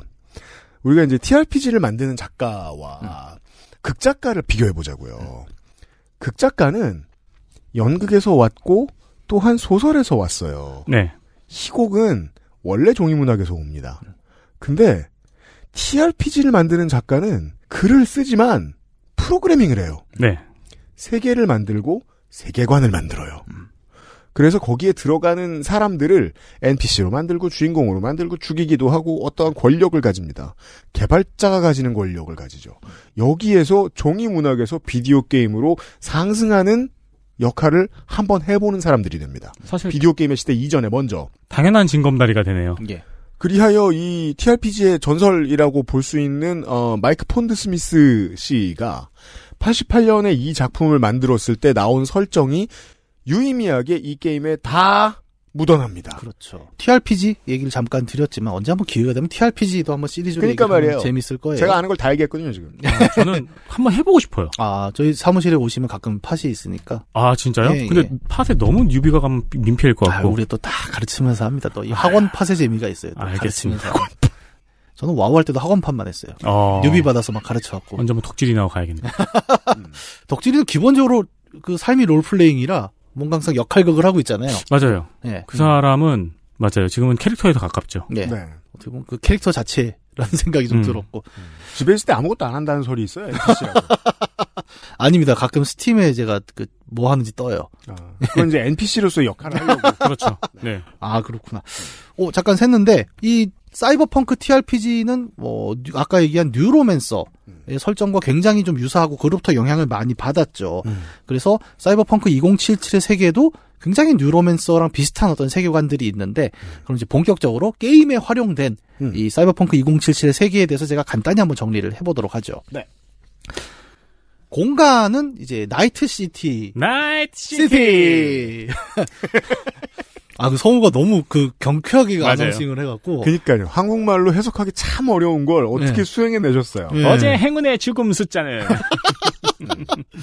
한번 꼭 들어보십시오. 이 음. 라디오 나이- 진행자죠. 음. 예. 나이트 시티. 약자로 NC죠. 네. 그 회사는 아니고요. 음. 어, 이 배경이 나름 그 아까 뭐 LA 쪽이라고 했는데 미국 서부의 어디 해안 도시인데 음. 정확히 LA는 아니에요. 들어보면 LA랑 샌프란시스코 어디 사이쯤 아, 죄송합니다. 예. 샌프란시스코 미시고 LA에서 좀 한참 위입니다. 예, 예, 예. 네. 그 해변 어딘가에 있는 도시로 이제 설정이 되고 음. 왜 나이트 시티냐?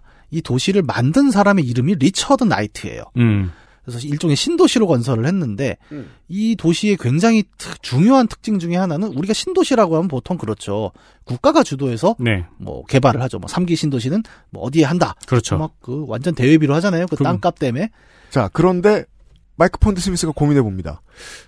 먼 미래의 계획 신도시는 누가 만들까? 음. 여기서 어 나이트 시티의 건립은 기업이 합니다. 재벌 대기업이 등장. 네. 어, 이제 여기 용어로 megacorp라고 하는데 그냥 뭐 big corp의 수준이 아닌 거죠. 네. 그러니까 기업 안에 모든 시스템이 다 들어가 있어요. 국가가 하는 모든 것을 다 할 수 있는 기업이 등장한 시기가 배경입니다. 아, 그러고 보니까 로보캅도 사이버펑크군요. 예, 그렇죠. 거기 치안을 예. 사기업이 맡으면서 네네. 시작이 되죠. 그렇죠. 이런 어떤 기업이 초거대 기업, 국가를 능가하는 어떤 수준이 되면서 말 그대로 이제는 현실의 대도시를 하나 만들어버린 수준이 됐다는 거죠. 네. 대략 게임 안의 설정으로 이 도시의 거주민은 600만 명 정도가 되는데 네. 어, 게임을 해보시면 아시겠지만 이 면적이 600만이 살 수 있는 면적은 아니에요. 맞아요. 굉장히 좁죠. 그러니까 초고밀 집된 도시라는 겁니다. 그리고 미등록조가 너무 많을 것 같아요. 예, 엉망이죠, 뭐 거기는. 대신에 이제 심시티 2000쯤부터 나오기 시작한 네. 사람이 거기서 태어나서 죽을 때까지 건물 밖으로 빠져나오지 않을 만큼 거대한 건물. 예, 그런 들이 좀. 있습니다. 예, 건물 안에서 평생 살 수 있는 그런 건물들이 이제 자주 보이게 되죠. 네. 이 정도의 이제 입지를 가진 나이트 시티는 분명히 대도시죠. 미국 기준으로도 600만이면. 근데 이 도시는 그러면 어디 소속이냐, 국가가. 그게 없습니다. 음. 없습니다. 네. 이 당시의 설정의 미국은 이제 한 번 해체가 되고 NUSA라고 이제 New USA가 네. 되는데 어, 그 소속이 아니에요. 이 도시는 누구 거냐? 그냥 megacorp의 것입니다. 아, 기업이 장악한 구룡 성채. 예, 그렇습니다. 딱 네. 그 느낌이죠. 아라사카라는 이름의 대기업. 네. 이 여기 주인공들은 이제 사카라고. 아 번역 잘했어요. 아, 진짜 잘했어요. 네. 네. 그 읽는 걸 한번 꼭 들어보셔야 되는데. 네. 그 되게 재밌어요. 이 정도 규모의 대도시인데 국가의 역할이 정말 드러나질 않습니다. 네. 실제로 게임을 해보면 중간중간에 이제 NCPD들이 뭔가를 하죠. 음. 뭔가 범죄 현장에 있는데 항상 주인공이 지나갈 때 음. NCPD의 역할은 뭐냐면 포위를 하고 아무것도 못해요. 음. 그리고 주인공 보고 개입하라 그러죠. 음. 개입하면 돈을 줍니다. 맞아요. 경찰의 역할이 그거밖에 안 돼요. 음. 실질적으로 이 도시의 치안은 그냥 각자 도생이죠. 잘 보면. 그렇죠. 소위 말하는 이제 대기업들이 갖고 있는 군사 업체들이 있어요. 음. 뭐 밀리테크라던가 아라사카의 군사부서라던가 음. 이런 데가 알아서 막 자기 치안을 자기가 스스로 지키는 네. 형태가 되고 그런 무력이 없는 사람들은 그냥 쓸려 나가죠 막. 그러니까 돈이 많은 사람은 밀리테크 같은 곳에 개인 경호나 개인 네. 응급 시스템을 네. 그 의료 시스템을 요청을 해야만 그런 서비스를 받을 수 있는. 네. 그죠. 이따 또 보험 얘기 해 주시겠습니다. 그래서 이 도시는 어떻게 보면은 우리가 소위 말하는 자유주의 혹은 신자유주의라고 부르는 네.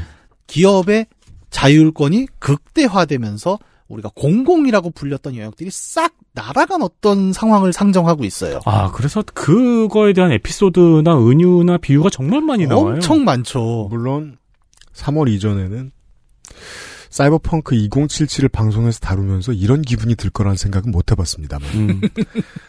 어, 게임에 아무 관심 없는 청취자 여러분들도 그냥 저희 얘기를 들으시면 시겁시겁 하실 겁니다. 맞아요. 네. 왜냐하면 지금 추진하고 있는 걸 55년 더 해보면 어떨까? 네, 라고. 생각하면 그, 그 세상이에요. 딱이 예, 세상이에요. 예.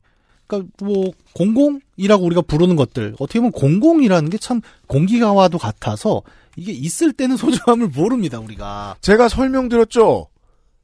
대중교통 5만 원 프리패스 민영화로 가기 위한 수단이라고 말씀드렸잖아요. 이렇게 하나씩 하나씩 공공 서비스라는 governance라는 거대한 나무를 파는 거거든요. 네. 근데 열심히 파져 나무꾼이 언젠간 쓸어 자빠질 거 아니에요. 네. 그게 나이트 시티. 나이트 시티. 아, 그 델라메인 quest랑 이따가 말씀하실지 모르겠는데 기업이 주도해서 신도시를 건설했다가 그냥 포기해버린 지역이 있잖아요. 네네. 그래서 완전히 할렘 슬럼가가 되어버린 예. 어, 그런 스토리도 설정이 굉장히 좋더라고요. 예. 그러니까 처음에 말씀드렸지만 이제 기본적으로 사이버펑크는 반체제, 반기업 성격이 강하고 네. 그렇기 때문에 이 도시의 설정 자체도 그러니까 극단으로 보여준 거죠. 기업이라는 주체가 공공을 밀어낸 상황에 그 600만이라는 인구는 어떤 꼴에 놓인지 한번 봐 가 음. 이제 주어진 배경이라는 겁니다. 음. 이걸 가장 잘 드러내는 장치가 이제 게임 속의 트라우마 팀 인터내셔널이라는 조직이죠. 네. 이름이 이제 트라우마 팀, 뭐 외상 전문 팀이겠죠. 네. 어, 기업의 이름입니다 여기도. 음. 근데 어 트라우마 팀이 원래 하는 역할은 이제 응급 구조단이에요. 우리로 치면 뭐 119나 아니면 음. 그 사설 응급 네. 같은 이제 그런 쪽이겠는데 앰뷸런스가 굉장히 독특합니다. 웨용. 예, 앰뷸런스가 일단 날아오죠. 날아오죠. AV라고 이제 air 네. air vehicle로 날아오는데 음. 어, 작중에서 플레이어들이 느낄 때 얘들은 굉장한 무력 집단으로 보여요. 겁내 무섭습니다. 아니 사람 구해줬는데 네. 음, 범죄자 취급을 하고 네? 처음에 첫 만남이 그렇죠. 그 기본 quest를 하다 보면은 누굴 구하러 가죠 주인공이. 음. 근데 구하러 갔는데 이 사람이 어 트라우마 보험을 갖고 있어. 그리고 그 구조가 딱 울리니까 음. 1분 만에 날아오죠. 네. 그죠? 슉 날아오더니 어, 응급 구조사들이 내리는 게 아니라 무장 병력이 내립니다. 이게 이제 그 어떤 RPG 혹은 시뮬레이션 게임에서 나오지 않는 개념입니다. 중무장한 매드이백은 없거든요. 왜냐면은 생태계를 무너뜨리니까. 예, 그러니까 힐러는 힐러고 딜러는 딜러죠 원래. 네, 근데 겁내 쌈 잘하는 의무, 의무병들이 나옵니다. 네, 걔네들 나오기 전에 튀어야 됩니다. 마린 메딕 중에 메딕만 올 줄 알았는데 네. 마린 붙은 메딕이 온 거죠. 예. 그 실제로 전투력도 어마어마하다고 이제 설정이 되는데 음. 그리고 와 이게 의료 시스템이 이 정도인가라고 한편으로는 놀라워할 수도 있는데 이제 세계관이 세계관이다 보니까 음. 에, 얘들은 이제 나이트시티 치안이 기본적으로 엉망이잖아요. 음. 그리고 공공이라는 게 없다 보니까 음. 이 의무팀의 보호라는 첫 번째 차원 음. 그다음에 여기서 발생하는 응급 사고라는 게 어, 우리가 생각하는 것 이상으로 치명적인 거죠. 그죠. 공공이 없으니 강력 범죄가 많고 네. 강력 범죄가 많은 곳에서 비싼 보험을 들었어. 그러면 내가 총격전이나 강력 사건에 휘말린 경우가 태반일 테니까. 예. 그런 상황에서 이 플래티넘 보험 같은 경우는 굉장히 비싸거든요. 네. 그러니까 이 세계에 사는 사람들이 모두 한 번씩 갖고 싶어 하는 보험인데 음. 이걸 갖고 있으면 어떤 상황이든지 무장 팀이 들어와서 그를 구출해 냅니다, 심지어. 네. 그냥 아까 얘기한 주인공이 처음 겪는 quest에 보면 주인공 보고 꺼지라 그러죠. 네. 그죠. 비켜 이 새끼야 뭐 이러면서 구해, 니네 고객 구해줬는데. 네. 그죠. 그런 정도로 그러니까 굉장히 기업은 항상 그렇잖아요. 목적 지향적이잖아요. 설명하는 가장 좋은 표현이 그거죠. 야, 얘 보험 플래티넘이야. 네. 재채기만 해도 오겠네. 기침만 해도 뭐 군인들이 몰려올 거라고. 예. 네.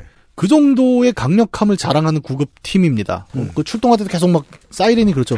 다 비켜라 응급 상황이다 막 이런 식으로 외치면서 날아오고 있습니다. 그리고 폴리스 라인 같은 걸 지들이 치면서 들어오죠. 예, 맞아요. 그 착륙 지역에 쫙 그 라이트를 비춰주면서 떨어지게 되는데 네. 이것 또한 앞서 얘기한 대로 공공의 붕괴를 굉장히 잘 드러내는 장치예요. 붕괴한 공공 의료가 음. 정치에 1도 관심 없는 게이머들을 이해시키기에 제일 좋거든요. 네. 우리는 생각보다 공공의료가 잘 된 게임 하나를 이제 반례로 볼 수 있는데 GTA 시리즈입니다. GTA에 대해서 처음 플레이해본 코난 오브라이언이 이것이 오바마 케어다라고 말했죠. 무슨 wasted를 당해도 병원에서 깨어납니다. 네. 그런 게 어딨어, 미국에서. 비슷한 걸 한국의 김성모 작가가 갖고 있죠. 무슨 뭐 팔이 잘려도 병원에만 가면 살 수 있어. 이 공공의료가 주는 신뢰가 있다는 거예요. 이 두 작품의 그렇죠. 공통점이라는 거. 원래 그 공공의료를 다룬 최고의 게임은 모탈 컴뱃이죠. 어떻게 다 사지를 꼬매가지고 다음날 다시 싸워요? 음. 어, 여기- 여기 나오는 트라우마 팀의 이용료가 제일 낮은 등급이 네. 앰뷸런스 이용 시 1분당 100달러라고 하네요. 그게 사실은 현실 미국 의료의 패러디이기도 해요. 음. 네, 앰뷸런스 못 쓰죠, 미국은. 예. 그러니까 미국은 기본 제 친구가 그 미국에서 일하는 친구가 있는데 음. 못 박다가 엄지를 한번 찍었는데 음. 그 구급차가 왔대요. 음. 구급차가 비용을 쭉 설명하면서 갈래 말래를 물어본다 그러더라고요. 음. 그래갖고 근데 자기는 도저히 그 돈을 갈 수가 없다고 그런 것들이 이 트라우마 팀을 기획하면서 아마도 많이 참고가 된 미국의 의료 현실이기도 할 겁니다. 네. 사실상 지금 미국에서 듣고 계신 청취자 여러분들은 이 작품 플레이어 보시면 그냥 지금 2077이 아니라 그냥 지금인데? 라고 생각하실 가능성이 높습니다. 상상력이 빈약하네 하면서. 네. 그러니까 아프거나 죽거나 앞에서 돈 얘기만 한참 하고 음. 예. 그래서 어 아까 뭐 GTA 얘기도 잠깐 했지만 음. 그러니까 그 무너진 공공의료 라는 것을 굉장히 좀 그 플레이어로 하여금 체감하게 만드는 장치로 이제 사용이 되고 있기도 해요. 아니 네. 없죠 공공의료. 넷플릭스에서 이 세계관과 완벽하게 동일한 세계관을 공유하고 있는 애니메이션 엣지러너를 보시면 첫 회가 이 공공의료에 대한 자세한 설명입니다. 예. 그 엄마가 죽어요. 음. 주인공 네. 엄마가 사고로 죽는 저기 다치는데 음. 그 트라우마 팀이 출동을 해요 사고 현장에. 음. 근데 쓰러져 있는 엄마를 그냥 두고 계약자만 데리고 갑니다. 음. 그렇죠. 그리고 엄마는 싸구려 병원에 갔다가 바로 죽죠. 그러니까 그 장면이 이제 주인공의 트라우마로 음. 작동을 하면서 이야기가 시작이 네. 되는 거죠. 그 고등학교 다니는 어린 아들은 그런 걸 이해하지 못했던 거예요. 이런 세상을. 네. 음. 그래서 아까 얘기한 대로 이 굉장히 훌륭한 의료팀이 있지만 음. 이것은 플래티넘 회원 전용인 겁니다. 네. 보험 바깥 그 전국민 대상 보험이 아닌 겁니다. 네. 그럼 보험 없는 사람들은 어떻게 하느냐? 그래서 항상 이럴 때 등장하는 게 야매 의사죠. 야매 의사가 있습니다. ripperdoc이라는 존재들이 이 게임 안에 등장을 합니다. 네. 그 전에 현재를 살아가는 의사 사람들이 생각하는 의사는 의학을 배운 사람들인데 네. 이 사람들은 기계를 배운 사람들입니다. 어, 근데 그것도 있네요. 동양의 네. 문화 콘텐츠에서는 야매 의사가 안 나오잖아요. 아, 그렇죠. 근데 서양의 문화 뭐 40년대를 따른 누아르물도 그렇고 음, 꼭 야매 의사한테 가서 총알 빼잖아요. 술 취하게 위스키, 위스키 마시면서 나오는 의사한테. 그죠. 근데 지금은 미국만 그렇고요. 음. 보장성이 다 좋기 때문에 웬만한 나라들은 동양에서 이해를 못하는 네. 문화인가 보네요. 야매 의사라는 건 결국 그거예요. 말씀하신 대로 공공의 부재 네. 드러내는 장치로 이제 기능을 하는 거죠. 네. 화타를 야매 의사라고 부를 수 없잖아요. 어, 그렇죠. 네. 왜냐하면 공공 의료가 없었으니까. 없었으니까. 그때는. 네. 공공이라는 개념에 어떻게 보면 그림자 역으로 이제 리퍼닥이란 존재가 나오는데 네. 말씀하신 대로 의학 전공자라기보다 이 사람들은 정말 온갖 잡다한 걸 다 알고 있죠. 음. 그러니까 소프트웨어 공학도 할 줄 알고 네. 전기 공학도 할 줄 알고 터진 회로를 납땜도 합니다. 쟤네들은. 사실상 되게 용산의 고수들 같은. 저는 누가 생각났냐면 옛날에 그 한지붕 세 가족의 순돌이 아빠 그쵸. 전파사. 음. 순돌이 아빠 별명이 맥가이버였어요. 맞아요. 예, 왜 맥가이버냐면 뭐 뭐가 고장난지 몰라도 갖다 주면 다 고친단 말이에요. 네. 지금도 우리가 그 소위 말하는 세운 상가를 중심으로 해서 음. 어떤 우리가 기술이란 걸 자꾸 그렇게 생각을 하는 경향이 있는데 막그 대기업이 갖고 있는 그 라이선스 음. 그다음에 blueprint로 보관되는 첨단 기술로만 생각을 하는데 보존과 복원의 기술은 한국에선 세운 상가가 탑이었죠. reverse 그럼요. 엔지니어링 해가지고 막. 네. 음. 그러니까 거기서 막 없는 한글 패치도 만들고 네. 그다음에 여러분 아시는 그 불법 롬팩 같은 거는 뭐 팩 하나에 게임이 640개가 들어간다 이런 건 다 그렇게 만들어요. 막 그 전자레인지 돌렸고 뚜껑 따갖고 뭐 회로 고치고 하는 음, 기술들이 있는데 저는 처음에 이제 어떤 점에서 이제 선인 상가를 생각했냐면 네. 이게 이제 암시장에 돌아다니긴 하지만 몸을 부품을 계속 갈아 끼우잖아요. 예. 몸의 부품의 가격대가 정해져 있고 네. 이 리퍼닥들이 그 가격대에 되게 민감해요. 그래서 수리하는 사람이자 소매 유통업자인 예. 거예요, 또. 예. 그 점에 있어서는 용산전자상가하고도 아주 비슷합니다. 네. 그러니까 용산 세운으로 상징되는 맞아요. 예, 대기업이 아닌 소상공인인데 굉장히 스킬풀한 어떤 전문가들 집단이 여기서 나오는 거죠. 그렇죠. 그들이 돈 없는 민간인의 의사가 됩니다. 네. 저도 뭐 옛날에 이제 세운 용산에서 오래 그 소위 죽돌이로 살고 음. 그랬던 사람들이지만 저도 그랬던 어, 사람이지만. 이분들의 기술이 생각보다 저평가되어 있는 것도 되게 재밌는 부분이죠. 그럼요. 예. 예를 들어 지금 그 옛날 오락실 조이스틱 있죠. 음. 그 소위 말하는 무각 네. 뺑뺑을 도는 이런 거 제조하고 수리할 수 있는 기술이 이제 세운 상가 말고는 거의 없어지잖아요. 그래서 철권 프로게이머들은 다 글로 가죠. 예. 무각은 이제 구하지도 못하고 네. 그러니까 중국에서 못 사는 건 겁나 귀한 거거든요. 네. 정말 거기에서만. 네. 그래서 이런 사람들이 이 사이버 세계에서 어, 의사의 역할을 대체하고 있기도 합니다. 그렇습니다. 그래서 전체적인 세계관은 계속 보면 그래요. 그러니까 우리가 빛나는 도시, 아름다운 기술, 뭐 비싼 대기업의 반대편에 있는 무엇을 계속 조명을 하는 거예요. 그리고 거기서 또 하나 나오는 게 굉장히 어떤 계급적인 시각이죠. 그러니까 이런 세계에서 어두운 구석, 혹은 빛이 들어오지 않는 지역에 어떤 일들이 벌어지고 있는가를 이 사이버 펑크라는 장르는 계속 다루고 있고요. 맞습니다. 그리고 그 대표적으로 그걸 보여주는 게 치안과 의료라는 이제 두 가지 장치를 통해서인 거죠. 그렇습니다. 네. 자, 이런 고버넌스가 무너진 상황을 왜 이렇게 자세히 보여주고 현대를 사는 사람들이 이렇게 이해하기 쉽게 얘기해 주느냐? 사람들의 삶 자체가 바뀌었을 테니까요. 여기까지 저희가 너무 빨리 말해가지고 이해 안 되신 분들도 있을 겁니다. 용산이나 세운상가 사람이 왜 의사가 되느냐고. 인간의 삶이 바뀐 거예요? 예. 네. 인간이 바뀌었다라는 표현을 지금 하셨는데 이게 굉장히 많은 변화를 의미해요. 그러니까 왜냐 우리가 지금 생각하는 인간이라는 건 그리고 신체라고 부르면 생물학적인 존재죠. 네. 예, 우리가 병원이란 건 결국 생물학 기반으로 되어 있는데 여기서 신체는 이제 더 이상 생물적인 존재가 아니기 때문이죠. 음.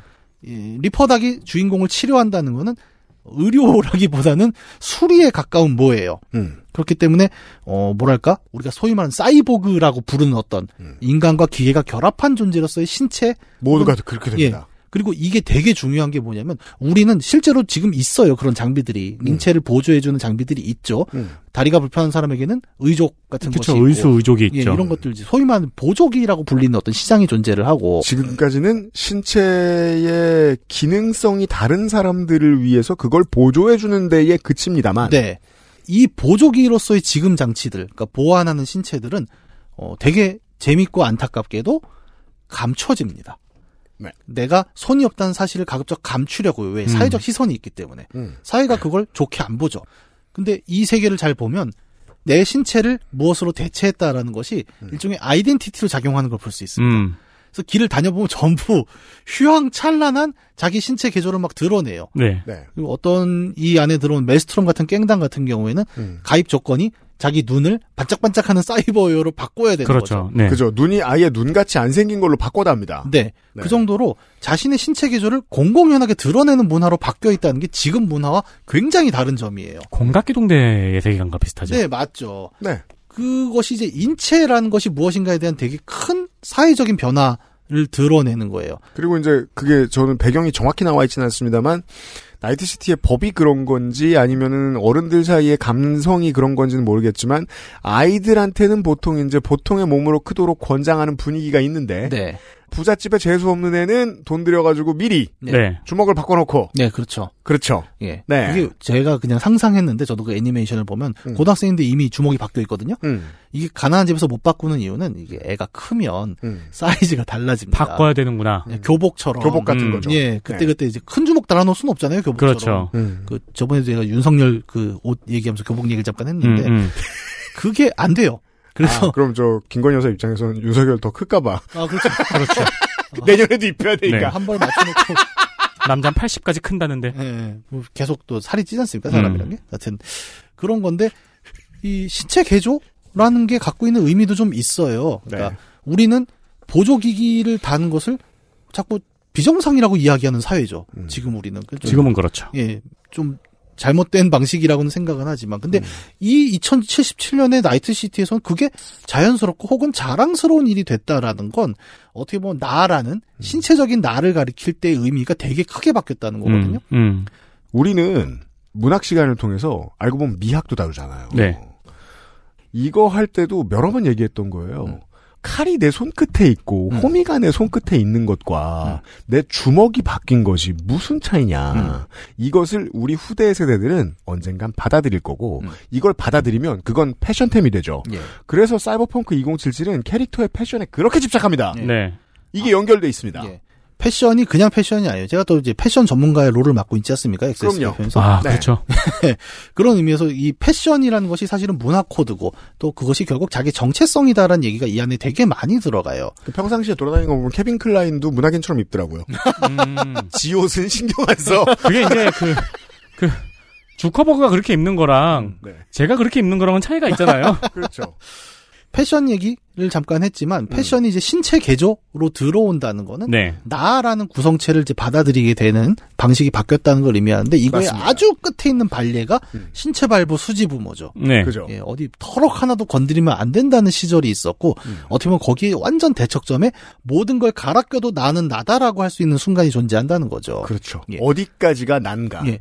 그리스의 그 유명한 비유 있죠. 테세우스의 배. 그러니까 배가 한 척 떠내려가는데 이게 테세우스 배예요. 그러면 처음에 출발할 때랑 한 몇 년 동안 대항해를 견디면서 막 다 배를 뜯어 고칠 음, 거 아닙니까? 음. 그럼 이 부품을 다 뜯어 고쳤을 때 얘는 그 배가 맞느냐라는 이제 질문이 있죠. 음. 어떻게 보면 사이버펑크에 나오는 그 신체가 그래요. 그러니까 나중에 이제 거의 마지막 보스로 나오는 아담 스매셔라는 친구가 있습니다. 네. 이 애니메이션을 보고 나면 이 친구를 막 죽여버리고 싶거든요. 네. 엔딩을 보면. 겁내 못된 놈이죠. 예. 근데 이 친구는 뇌 빼곤 다 기계예요. 네. 그러면 이제 로보캅에서 했던 질문이 또 그대로 나오는 거죠. 그러면 모든 것이 바뀐 나는 나야냐? 라는 질문이 오게 되는데 사이버펑크는 여기서 한 발 더 나갑니다. 음. 물리적 신체 말고 그러면 정신이 바뀌면 그건 나야라는 질문을 하게 되는데 음. 요 얘기를 하기 위해서는 또 재밌는 매체 하나를 얘기를 해줘야 돼요. 음. 그게 작중에 등장하는 brain dance라는 개념입니다. 음. BD. 예. 뇌가 춤춘다. 이게 뭐냐? 어, 우리는 이제 지금 여러 가지 매체를 통해서 이제 다른 이야기들을 받아들이잖아요. 뭐 소설도 있고, 뭐 문자 텍스트, 영화, 음악 되게 다양한 이제 감각 매체들을 활용을 하는데 이 brain dance는 뭐냐면 특정 시점에 어떤 인격체가 받은 모든 감각을 그대로 기록을 한다는 거예요. 네. 그리고 그거를 재생자가 딱 꽂으면 그 감각을 그대로 그냥 재현합니다. 어, 어떻게 보면 요즘보다 한 단계 나간 VR이라고도 부를 수 어, 있을 텐데 그렇죠. 그죠. 저는 이제 그걸 VR로 표현하고 싶지가 않아요. 완전 달라요. 이게 어디가 다르냐면은 사실 제일 중요한 거는 일종의 빙의처럼 쓰인다는 겁니다. 게임 안에서. VR은 사실상 어디서 보고 어떻게 보느냐의 차이뿐이라는 점에서는 그냥 요지경이고요. 예. 예, 요지경 수준의 발명이고 네. 여기서 이 게임에서 다루는 건 엔터테인먼트 요소에 자기 정신을 내맡기는 건데 그 정신이 어디까지냐를 이해해야 되는 예. 거예요. 그러니까 예를 들어 BD가 활용되는 장면들이 게임에서는 어떻게 나오냐면 어떤 사건이 벌어집니다. 음. 그러면 그 사건을 기록한 BD를 받아서 주인공이 분석하게 돼 있어요. 그렇죠. 예. 근데 이 과정을 보면은 주인공이 마치 거기 현장에 있는 것처럼 한단 말이에요. 네. 이거는 역으로 얘기하면 내가 나라고 부르는 내가 특정한 시간, 특정한 공간으로 워프하는 것과 사실은 똑같은 결론이에요. 네. 그런 점에서 그러니까 빙의의 형태로 쓰인다는 점에서 이건 VR의 문제가 아니라는 겁니다. 물론 네. 세계관에서 가장 활발하게 쓰이는 거는 성매매지만 예, 보통 포르노 용도로 쓰이곤 있죠. 그 신매체는 늘 포르노부터 기술이 열리고 시장이 열리니까 그건 역시 당연한 상상이고 네. 이게 이제 아까 말- 설명드린 대로 눈이 카메라의 역할을 대체했을 것이고 네. 어떤 카메라가 아예 눈을 대체했을 것이기 때문에 음. 그러면 같은 원리로 모든 감각기관이 다 기록 가능한 형태로 몸이 바뀌어 있을 것이기 네. 때문에 예. 모든 감각을 다 기록하죠. 네. 예, 그래서 이 기록을 받아보고 그게 나인 것처럼 경험하는 것이 brain dance라고 설명할 수 있습니다. 네.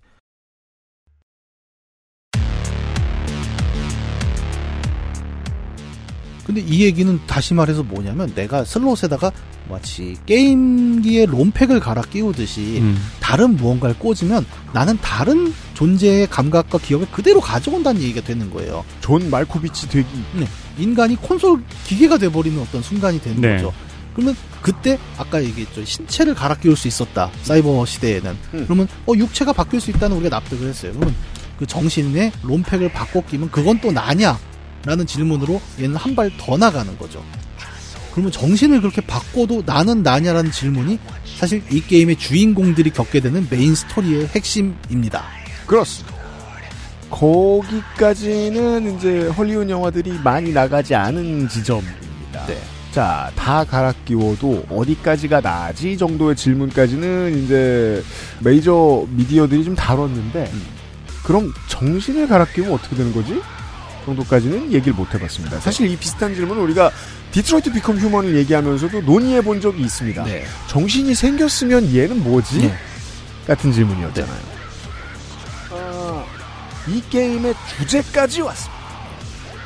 배경과 주제. 배경과 주제까지 왔습니다. 그럼 내일은 어딜 가죠? 내일은 이제 본 플레이와 네.